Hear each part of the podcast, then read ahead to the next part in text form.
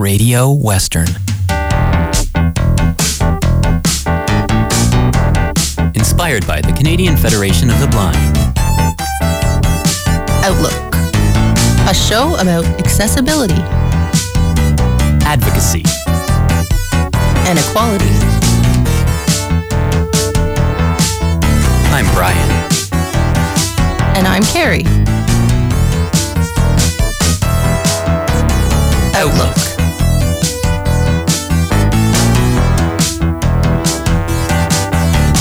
Radio Western. Good morning, listeners. You are listening to Outlook on Radio Western, uh, 94.9 CHRW. And today we have another guest. Looking forward to this one. Yeah, it's interesting. We actually had a guest um, quite a few weeks ago now, I think, from Colorado. And I believe our guest today is still living in Colorado. That is correct. So she's known on the internet as theblindhistorylady.com. That's where you can find out a lot more about her and uh, got a lot of interesting information on that website. But yeah, you've done a lot of other things, and we want to get in, right into that. Uh, so thank you, Peggy, for joining us. Yeah, we really appreciate having you on the show. And um, yeah, it's just great to have some information on history for the blind because, as we, we all know, it's not talked about enough. So this is a great opportunity to discuss this topic. Well, thank you for having me. And the reason I got into blind history was for the very thing you just said. There isn't a lot of history about blind people. And I have I've grown up in the blind community all my life. I was born blind and I came from a family where my mother was blind. She had gone to the North Dakota School for the Blind. I knew many blind adults who were rug weavers, piano tuners, door to door salesmen. When I got to be my late teens and 20s, I was somewhat embarrassed by them because they did the old stereotype blind guy jobs.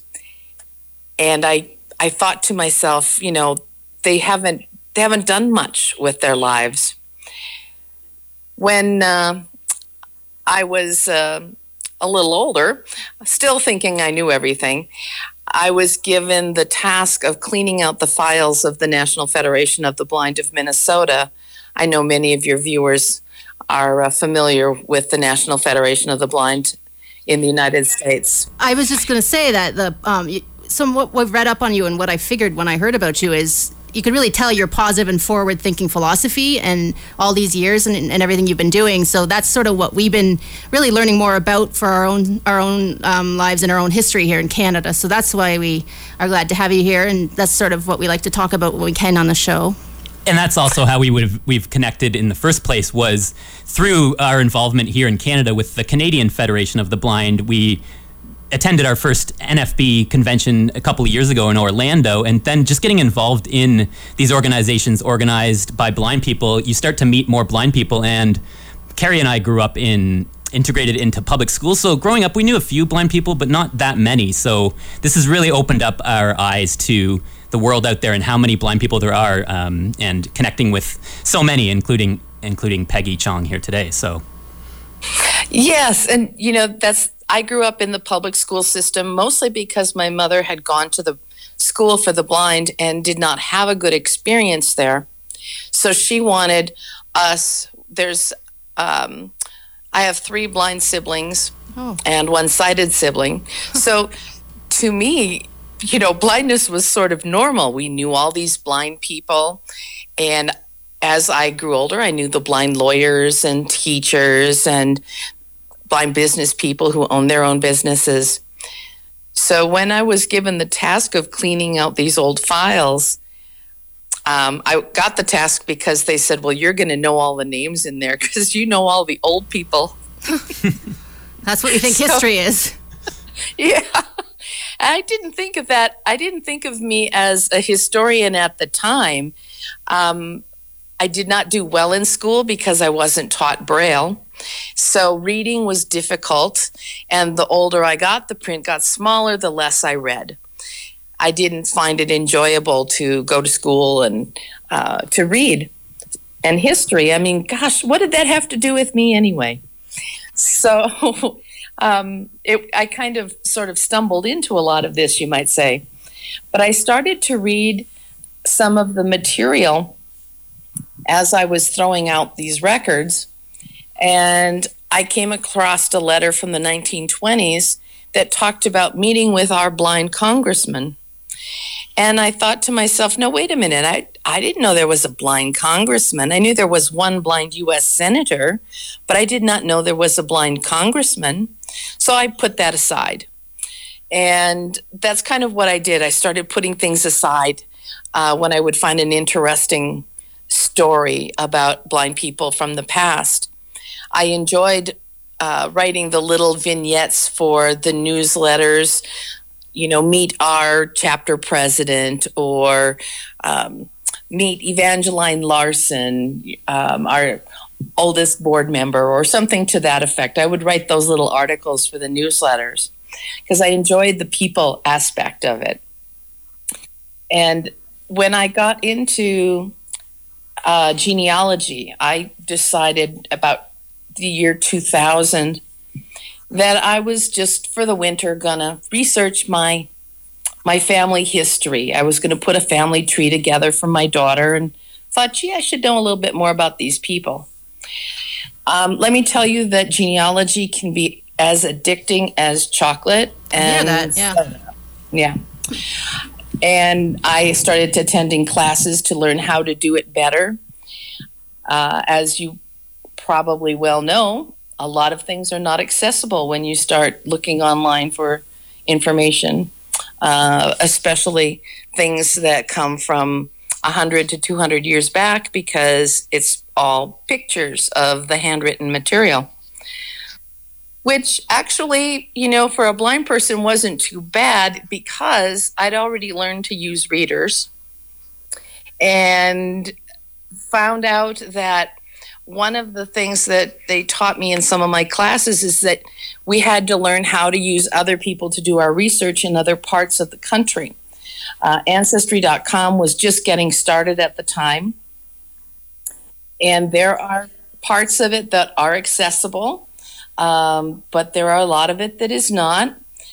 But anything you want to know, the good stuff, if you're really doing your family history, you want to know about the good stuff, that's not online that you have to go and hunt for. I know these days it is becoming more and more popular that people are going onto ancestry.com and, and tracing back their family trees. Yes, they are. But forgive us, and, like like our, our naivete here. What is the difference between an archivist and a genealogist? Is there distinctions there? Uh, yeah, there's quite a big difference. I'm, yeah. I'm learning about archiving right now as well. Oh. Um, only because I want it done and I'm the only one who wants to get it done, so I'm the one who gets to do it. um, but an archivist is someone who preserves the documents. A genealogist is someone who's who's going through old documents to find particular articles, letters, um, artifacts, where an archivist is in charge of a particular set of documentation that they are going to preserve. So you kind of piece it together and then hand it to an archivist to, um, do, you know, document, pull together.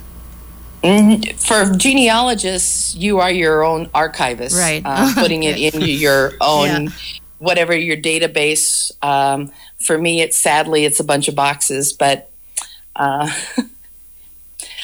but uh, you know, I learned a lot about how to go about researching blind people through these classes I took for genealogy. So when I get stumped on my family history, I started to pull out some of those old things that I had been collecting over the years and use some of the same techniques uh, to research them, sometimes learning new techniques because of my research on blind people.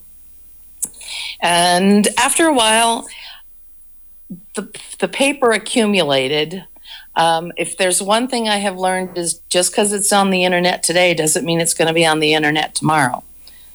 So if you want to keep a copy of it, you should print.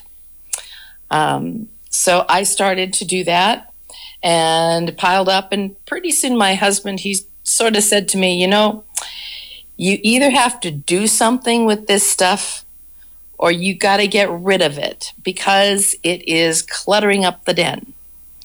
So I started to do something with it. I started to uh, take some of the stories that I had written about people, turning them into articles, and tried to get them published. Most of the time, I heard from uh, history magazines, um, local newspapers. That's really, really nice. We enjoyed your article very much, but unfortunately, we don't have room to publish a novelty article at this time. Novelty. yeah, Yeah. novelty.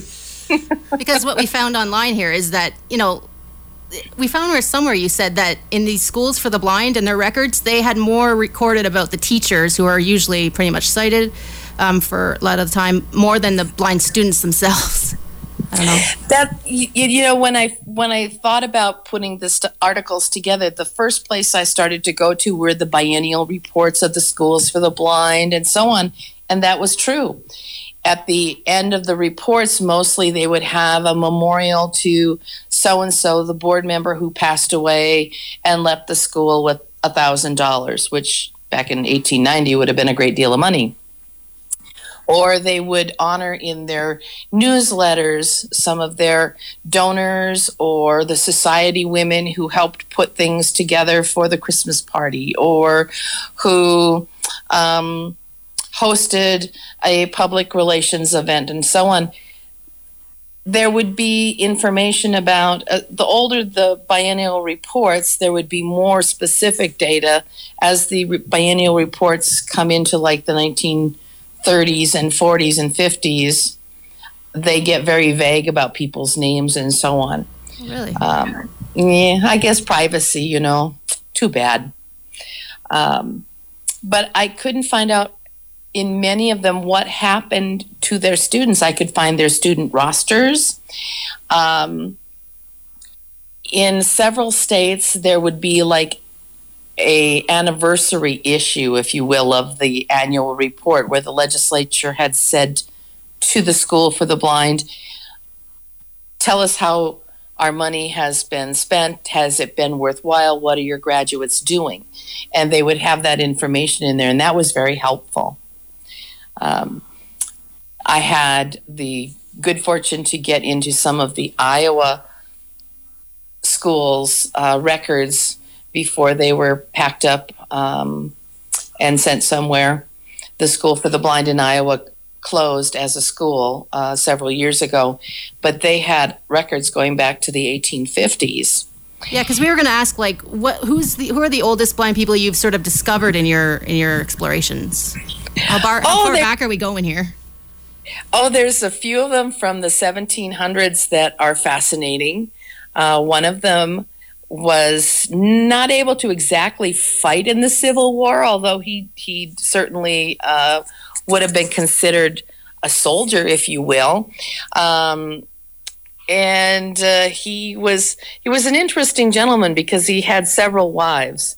Um, he traveled a lot, and back then, you know, you couldn't just you know, take that six hour drive over to so and so in another state, you ended up being there for a year or two. So you have one family here, one family there. Uh, his family tree was rather interesting to explore because different parts of the family argue uh, ab- about who's related to who. I've found a gentleman who was blinded in the late 1700s. His father was a shoemaker and taught his son how to be a shoemaker, which actually shoemaking was a considered an occupation for blind people uh, back around the 1800s. As you were sitting still, you know, you weren't going anywhere. It was a sort of a stationary type job. You were working with your hands. Uh, so they figured that was a good occupation for a blind person even though you were using sharp tools, nobody seemed to think that was a big issue then. Um, but he uh, he turned out to be a tavern owner, and it was a tavern and an inn. And to this day, the Blind Man's Tavern in Pennsylvania is standing on the spot where the Blind Man's Tavern was back in the 1830s and 40s, uh, which I thought was just fascinating that his legacy has lived on for, you know, century and a half, almost two centuries now. And I don't think he would have ever imagined that to be the case. He was just a tavern owner trying to support his family. It's funny. I was just in Pennsylvania uh, the end of last year, kind of before all this stuff hit going on in the world right now. But um, I would have liked to know that then. I, I interesting and tra- I like to travel uh, for a purpose, and, and that includes history in a big way. So, I have found it interesting to find all the little spots where blind people have made a difference. Um, there's a place in California that was owned by the crime boss of San Francisco, who was a blind guy. He never owned. He never was a public servant. He never was elected to any office. But if you wanted to get elected to an office in San Francisco, you had to have his blessing. And and he anyway he um, retired, if you will, and bought this property in California, and it's a, a public park basically right now. Uh, the house is still there. You can have a go to Christmas teas there and so on. And I put that in an article that I wrote for Dialogue Magazine on summer travels and hitting all the high spots if you were a blind person. Uh, like in Wisconsin, the founder of the Wisconsin State Journal was a blind and a deaf man. And he is one of the characters that they have uh, by his graveside. They have a man who pretends to be him, has a uh, ear horn, and talks about the founding of the Wisconsin State Journal and his life and so on. And you can go and visit his grave. It's it's a actually a tourist attraction there. Uh, there was a gentleman uh, in Michigan who was a sighted guy for um, many years working in uh, concrete. Um, he was an engineer. His father taught, talked him into coming back to his hometown and teaching chemistry at the University of Michigan. He was teaching class one day and his student was having some difficulty, so he went over to look at the student's experiment and it blew up in his face, causing his blindness. He was back a week later teaching class. He wanted to serve in the army during the First World War, but they didn't let blind people serve in the in the military.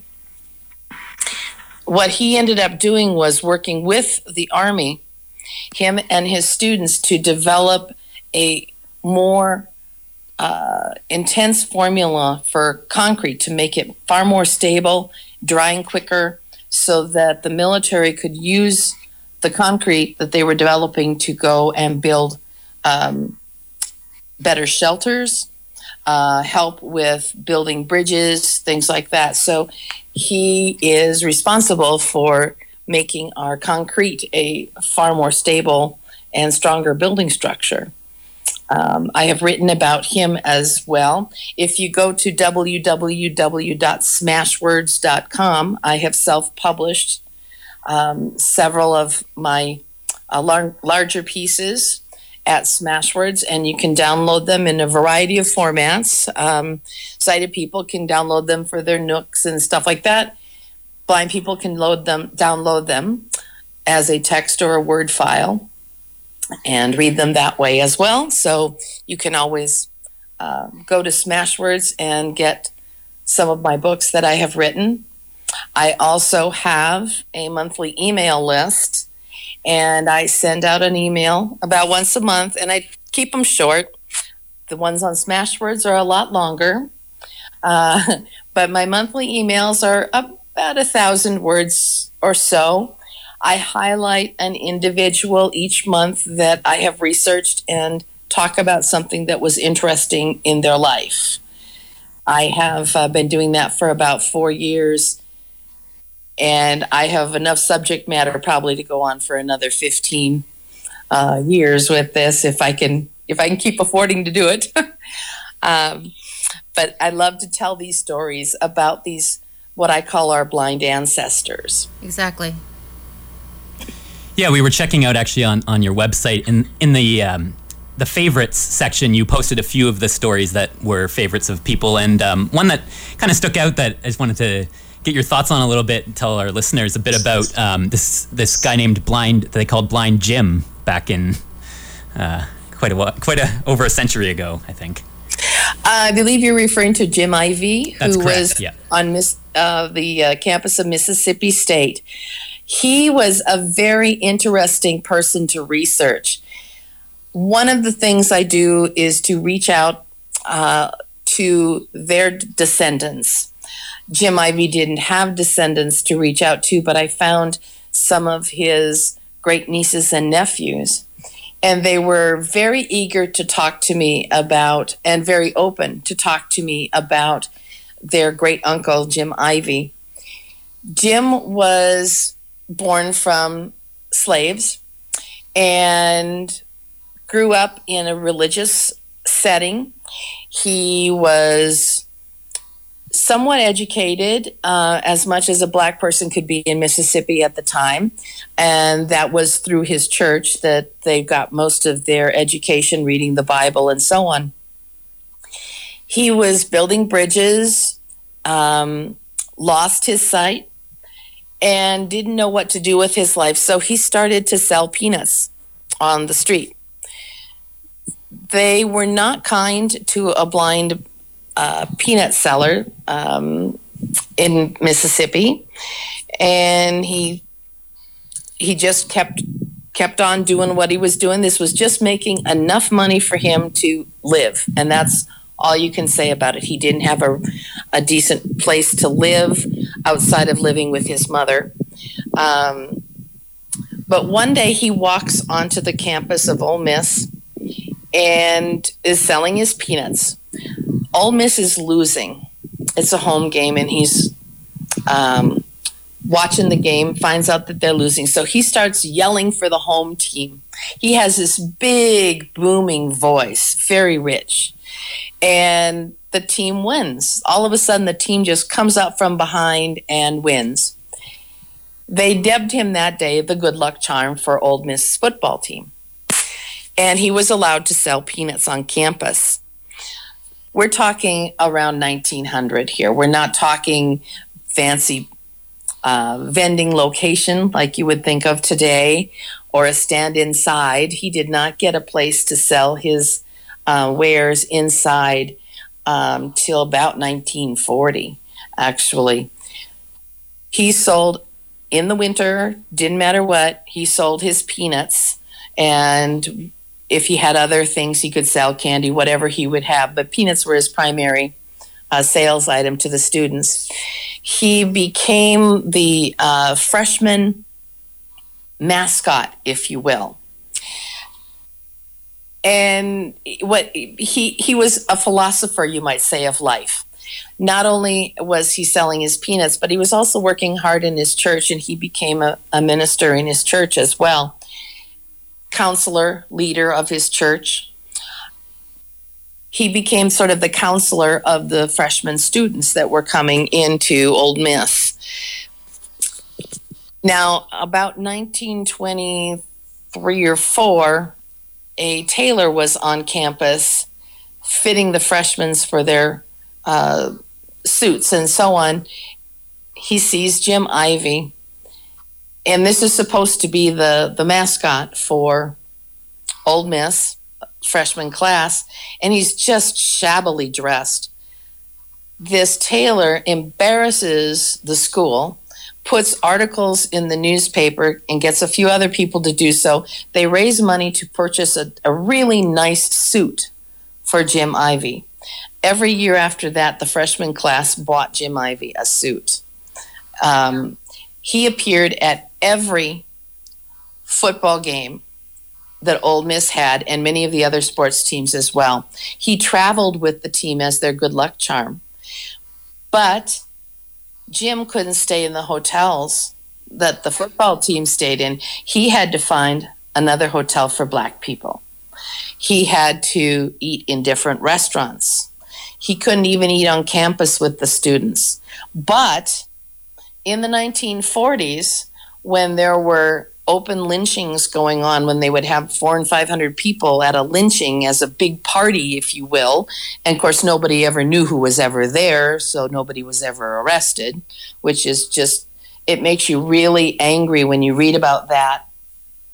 And then you look at the Black Lives Matter movement today and people questioning why there's a Black Lives Matter movement. You can you can just see by reading history how angry they must be inside and yet handle their movement in such a professional way I without so much anger or hostility. I know some people would say that that's not true, but I think if we as white people were treated that way, we would have rioting in far more than just a little bit here and a little more there. But anyway, so so we've got Jim Ivy, who is at that time, as these lynchings are happening, and actually one of his cousins was lynched in the 1940s. Um, he is sitting in the bleachers surrounded by the white cheerleaders. A black man is, is, is accepted to do that. And is he accepted as a black man because they really like him, or do they see him as non threatening because he's blind. He got away with going into professors' offices, sitting at their desks, putting his feet up on their desk, having his picture taken for the campus newspaper like that. No other black man, if a janitor had done that, he would be fired or lynched. Um, but Jim Ivy could get by with it. And there are a few papers that, if you troll around on the internet, you can find where some people talk about how he was a traitor or he was um, just seen as a, a, puppet of the white people, uh, a traitor to his own race. I do not, I don't know that I would believe that. Um, he got special privileges because he was blind. Did he take advantage of his blindness? He probably did take advantage of his blindness because it got him a lot further than had he not been uh, had not taken advantage of his blindness. Now he had a nice suit, and the photographs of him, especially from the 1940s and 50s, he's dressed very well. Yet he had a very shabby house because he didn't make that much money selling peanuts. So he almost lost his house at one time. And again, it was someone shaming Ole Miss students and graduates that helped put together enough money for him to pay off the mortgage on his house. What I found interesting too is that he had two funerals when he passed away. At the same church, it was his church, it was a black church. The first funeral was for the white people the head of Ole Miss, the faculty, the trustees, the alumni, they all came to that funeral. And after the white people left, the black people had their funeral. Right. Those were the uh, times. Right. but he was very much loved by his family, by his church, very well respected in his church. He was a leader of his church. Uh, he was a leader of the black community and inspired especially his nephews and nieces to become better, get a better education, and so on. So, as a black man, he was definitely a leader. As a blind man, he did not seem to have much in common with other blind people. He didn't seem to have much contact with other blind people. Right. But that's know, what we all we all we all are we like to talk about that because like we said we didn't either but you know what a fascinating man from such a different t- time period Absolutely. I think he's a really great person to study for Yeah. many, many reasons. Yes. Yeah, and I thought especially right now with we've been discussing intersectionality on our show a lot recently, and with the Black Lives Matter movement, and I think this story we just really it really touched touched me to read it last night, and I think it's one of these people from history we need to talk about more, and more people need to know about, along with obviously so many others. But Along with, um, you know, like Helen Keller, that's what we all know of, but who looks so below many that surface? beneath the surface. But we're coming up here on our halfway point. So thank you so much, Peggy Chong, for being on the show today, the Blind History Lady.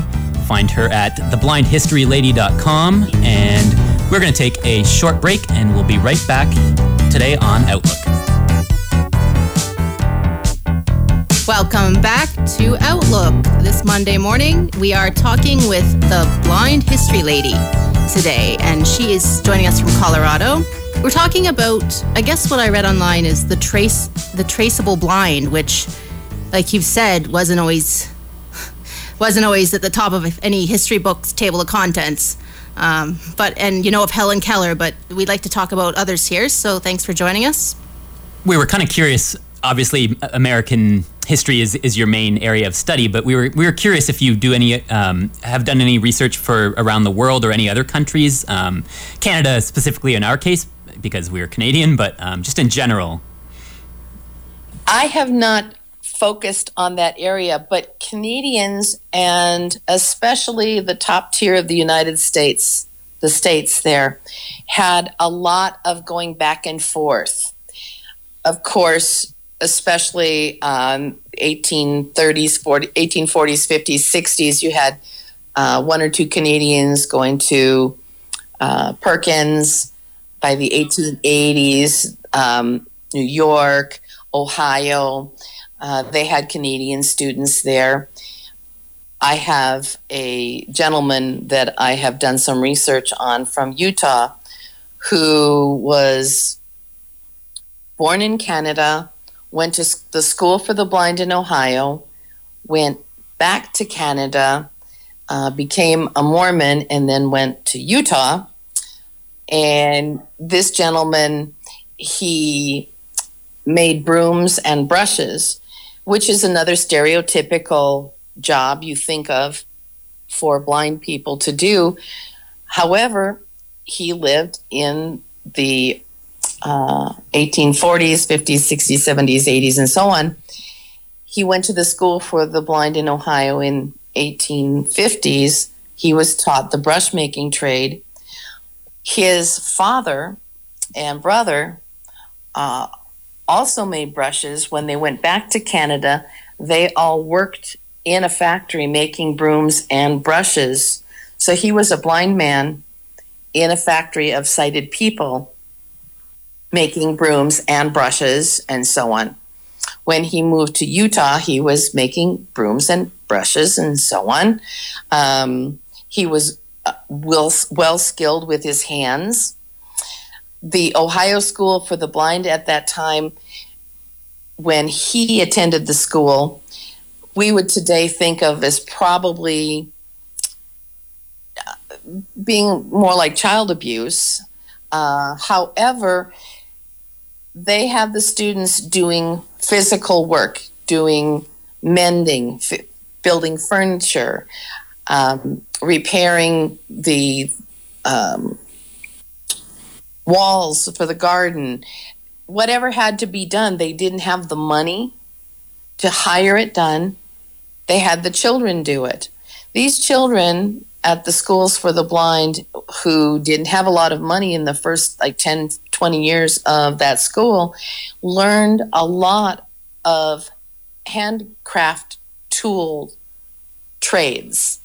Uh, they learned how to build things. They learned how to repair things. They would go and build their own houses afterwards. They could build their own furniture.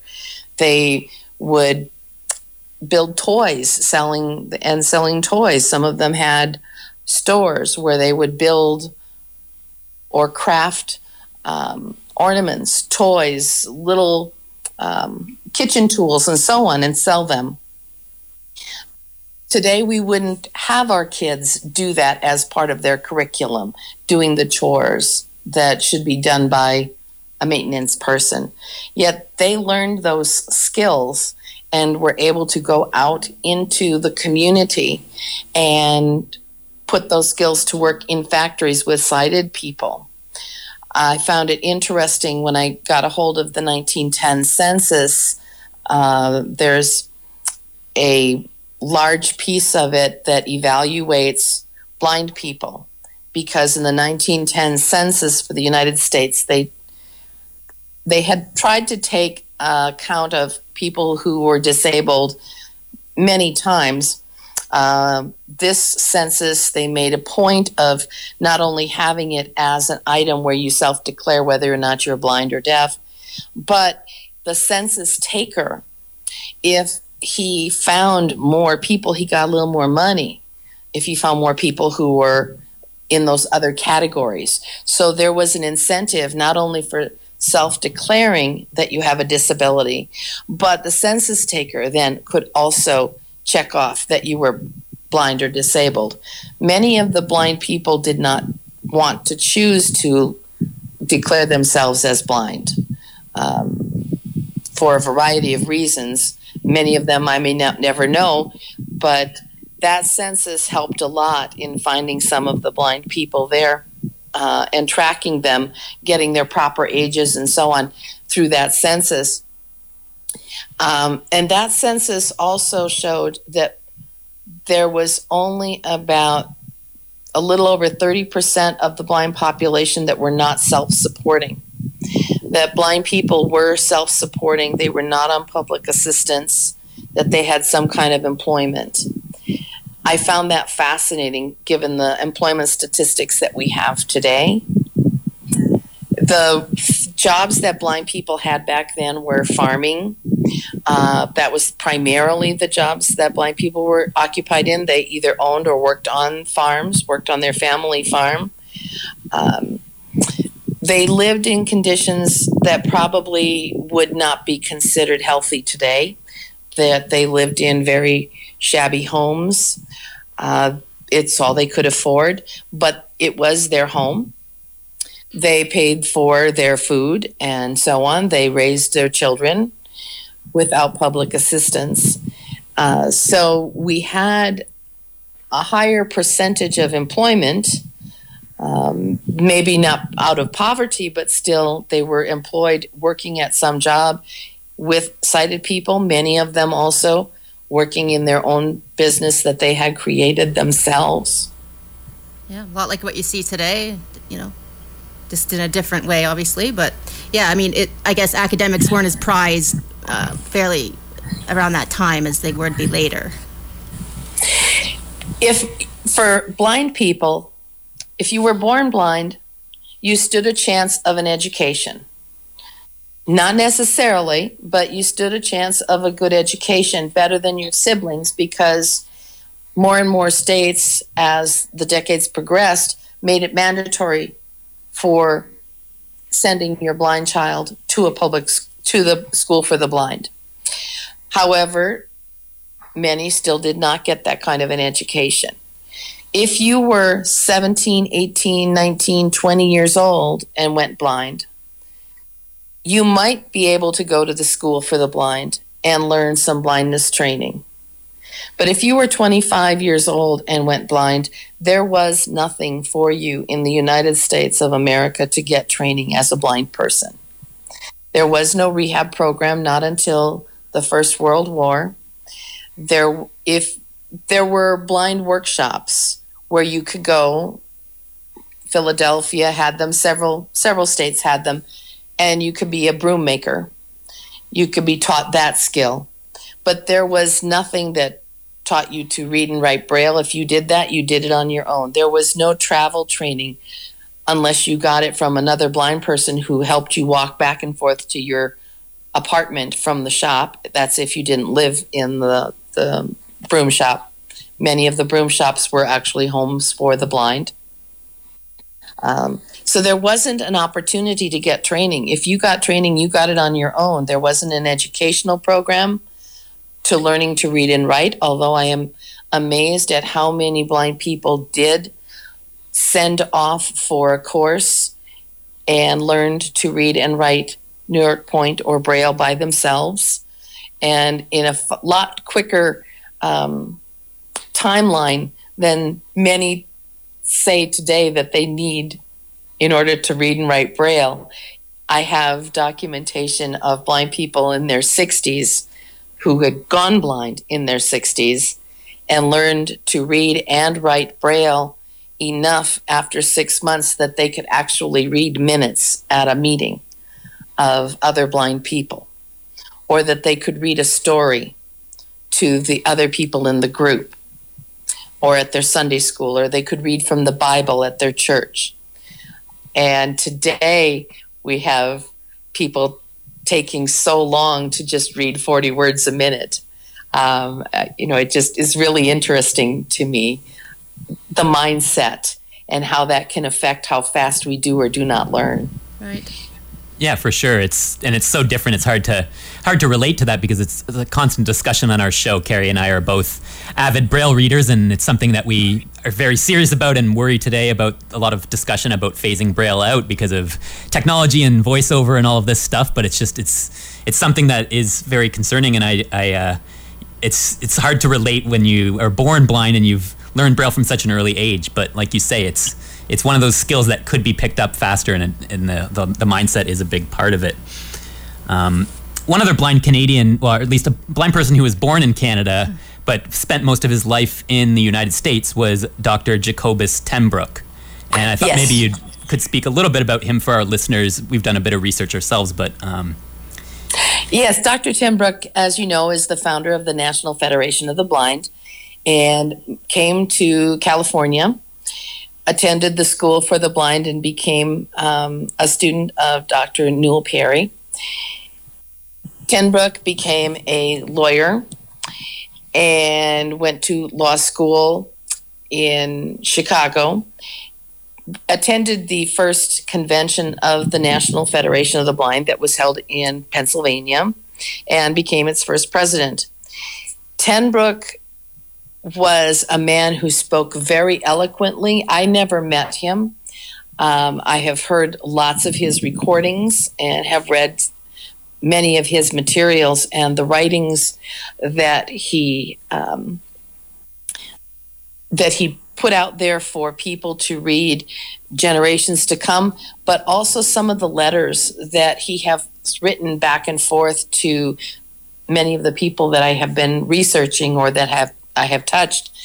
And he always was somebody who remembered who you were.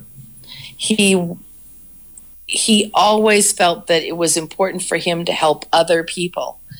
Um, he would reach out to people, give them advice. Um, they would ask him, you know, questions, and he would spend great deal of time answering people's letters.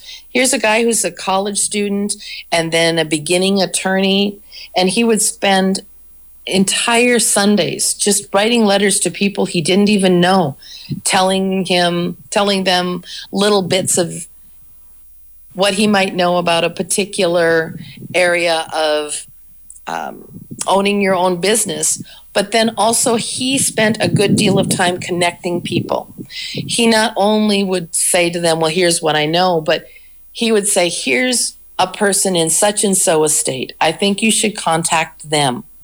He was somebody who helped everyone network and pull it together.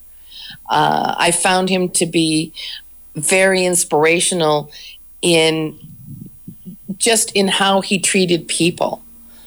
When you read his writings, especially those um, the laws and torts and so on, he's very scholarly the first time I read some of that stuff, I was in my early 20s and it just went right over my head. I had to sit and concentrate on every word because he was using such big words I had never heard of. I had to go and look up some of the words reading his stuff. But then you read his letters and they're just so personal, they're so conversational, so warm and inviting and friendly uh, he must have just been a fascinating man to have um, gotten to know personally, the people that he brought up, that he touched when they were children, when they were young adults um, looking for advice, um, the cited attorneys who know him today and just are fascinated that such a man could write the laws, write the arguments to promote those laws, to support those laws, and have those arguments so pertinent today as they were back in the 40s and 50s and 60s when he was writing it. Because we kind of wonder, like, we grew up knowing there was a school for the blind not far from us here in Ontario in Brantford. But when he grew up and he had his accident and lost his sight between four, uh, I think age seven and eight, four, age 14, his mom decided they would move to the, the U.S. for him to go to school. Why do you think? I don't know if you've ever thought about that question, but what do you think? I don't really know why they moved if it was specifically for him or not, California had a very good reputation already, uh, their school for the blind, and they were cranking out graduates who were going on to great professions. They had the attention of um, of the continent, I guess, um, in some respects. Other schools for the blind, however, would have been just as good uh, if they were coming here to the United States for his education. I am some surprised they wouldn't have chosen uh, Perkins, the Perkins mm. School for the Blind. Right, different coast. Different coast for sure, but it had it had the longest reputation. I just find it interesting because um, speaking of just briefly a couple more Canadians, um, there's a Canadian uh, Philip Layton, and I don't know if you've heard of him at all.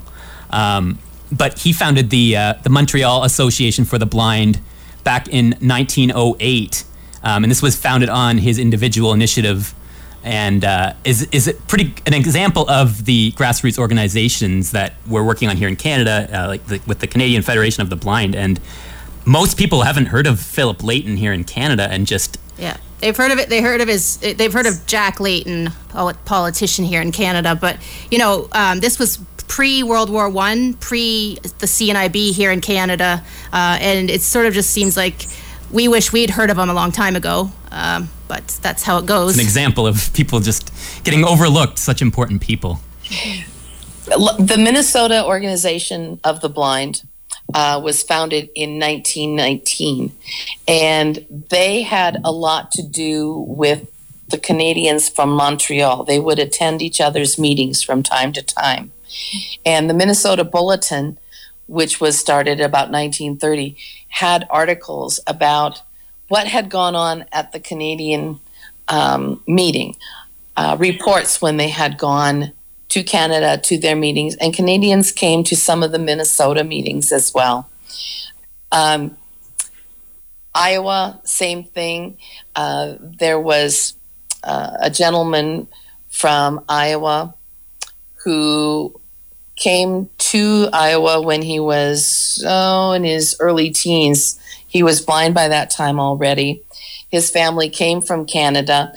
Um, he went to the Iowa College for the Blind. That's what the school for the blind was called back then. Um, some of his family went back to Canada, and he stayed and did well. Some of his family stayed in Iowa, and pretty soon the rest of the family kind of navigated back to Iowa as well, since they were doing quite well in Iowa. Um, I have, uh, like I said, it, Canada is not my focus. For sure. Although, right. when my husband and I went to Canada last fall, we took a cruise.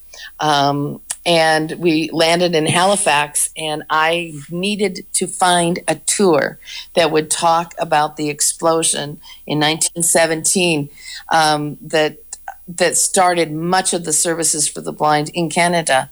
Um, I wanted to be there. I wanted to hear some of the history. We weren't there very long. Uh, just that's just one stop on your cruise, you know. Yeah. yeah. On to the next. But thing, we are we're gonna plan in our future. Now we're supposedly retired with nothing to do, you know, but we're um, going to be planning a trip, a cross country train trip and we're going to start in Halifax, but spend several days there so that I can poke around and see what I can find out about some of the people that have been blinded in that explosion in Halifax and what happened to them. Where did they go after that explosion? What happened to them in 1927 and 1937 and 1947?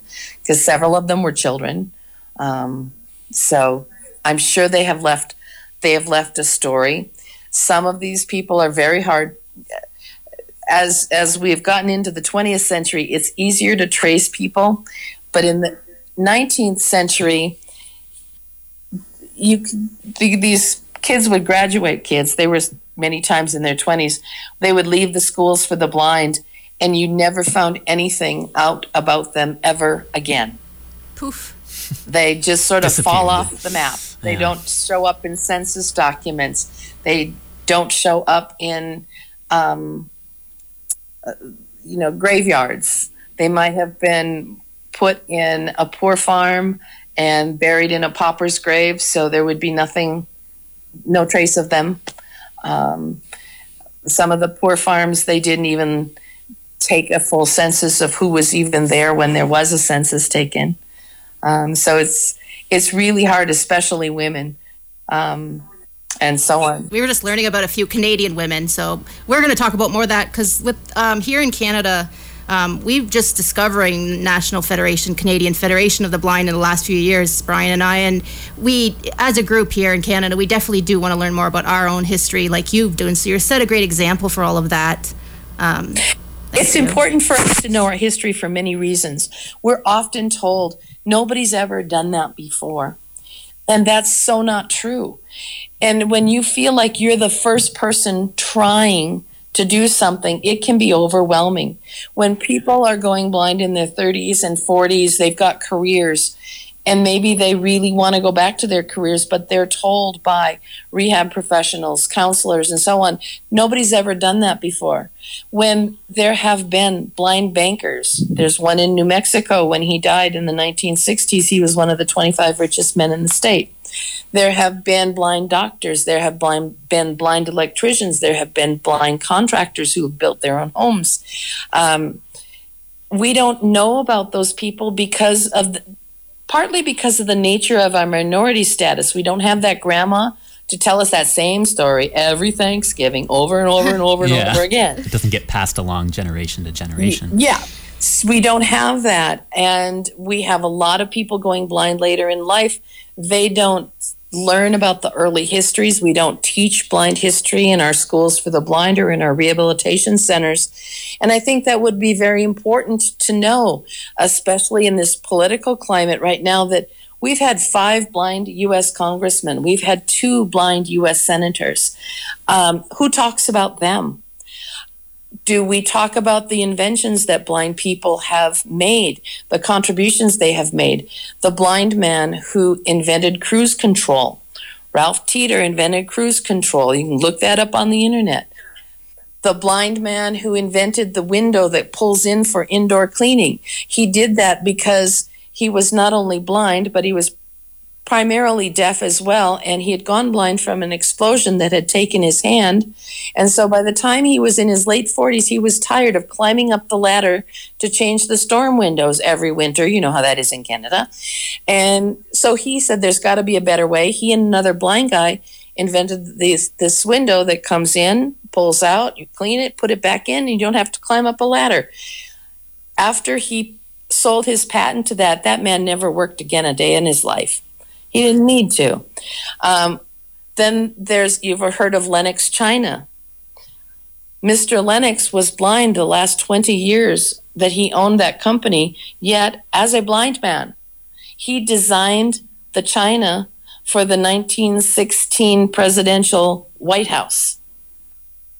We don't know about those things. Why don't we know about those things? We should know about those things. And those are the stories I Is want to tell you part of the White out. House tour. Yeah, where's the China? Yep, where's the Lenox China? Um, I mean, if a if a blind man can design these Lenox China figurines that were designed in the 19 teens in the 1920s, how easy would it be to just be someone who is working at a machine that's pumping out all these things right and left in these factories today. It would be very easy to do that. But we don't know about those people because I think partly, especially with some of them, the press didn't really understand how a blind person could do that, so they just left out the blindness part. Oh, yeah. Yeah, because it's we're talking a lot these days about the language used back then, and even the stuff that carries over into now, and how that how that can inf- affect things. People don't think it does. But. Yeah, our listener Roger actually had a, a question, or more of a um, just wanted a bit of a an outlook on on that because it tied in really well to Mark Riccobono, the president of the NFB, speech this year, where he was focusing on words and sp- specifically the word blind. Um, so we were just kind of curious about the government and society over time and what words and phrases were used in the past Yeah. and and are used today, Yes. and just how how, how you found that while researching all of this history. Yes, you you do need to be a little creative, um, thinking about the language, uh, the sightless. Um, You have to use that word sometimes, but you also need to understand that the definition of blindness back 150 years ago is different than the definition today. We have a definition of blindness, a legal definition in the United States of 2200 or less back in uh, 1850, we didn't have the equipment to measure that kind of thing. If you had enough vision to get along, nobody thought of you as a blind person. So you were not considered a blind person unless you just couldn't get on anymore, had no vision or very little vision at all. So the definition of blindness has changed. Um, when I look at some of the people that have gone through the schools for the blind, they talk about they how they got their sight back. Yet they still couldn't read print very well, but they got their sight back. Um, so also not just interpreting the language, but the definitions uh, of what blind meant and what the um, community considered. Um, lack of sight. If I'm going to research somebody, I will be very creative in uh, how I will term uh, what I'm looking for. Um, and many times I will not use the word blind while looking for that person. When it comes to ter- looking for people who have very common names, um, you can be you can be looking forever. You have to target, you know, target what you're looking for, but blind might not ever come up. So, what was their profession? Um, where did they live? If you've got any kind of information about that, that's the best way to start honing in on some of these people. And then you'll find that someone will have been very creative in letting you know in a newspaper article or in a family journal uh, that even without his eyes, even without yeah, they won't use the word blind; sense- they'll just hint around it his- somehow. And yeah, his visuals they will they will dance around that word blind like you wouldn't believe. So using blind or sightless or whatever that doesn't always hone it in. You have to be very creative in finding the little things in their lives. Well, Peggy, this has been great. I mean, the whole hour has just flown by like it often does, and um, we could have you back again, uh, talk so much more. And um, you know, definitely the blind history lady sticks in your head. So hopefully, we'll get people checking you out online. And thank you for If coming. if people want to join my email list, they need to just send me an email at theblindhistorylady at gmail.com. That's theblindhistorylady at gmail.com. We'll- awesome! we'll I'll be be, doing yeah, that, we'll be signing up for sure. So Terrific. Find us on Twitter at OutlookCFB and on Facebook, facebook.com slash Outlook on Radio Western.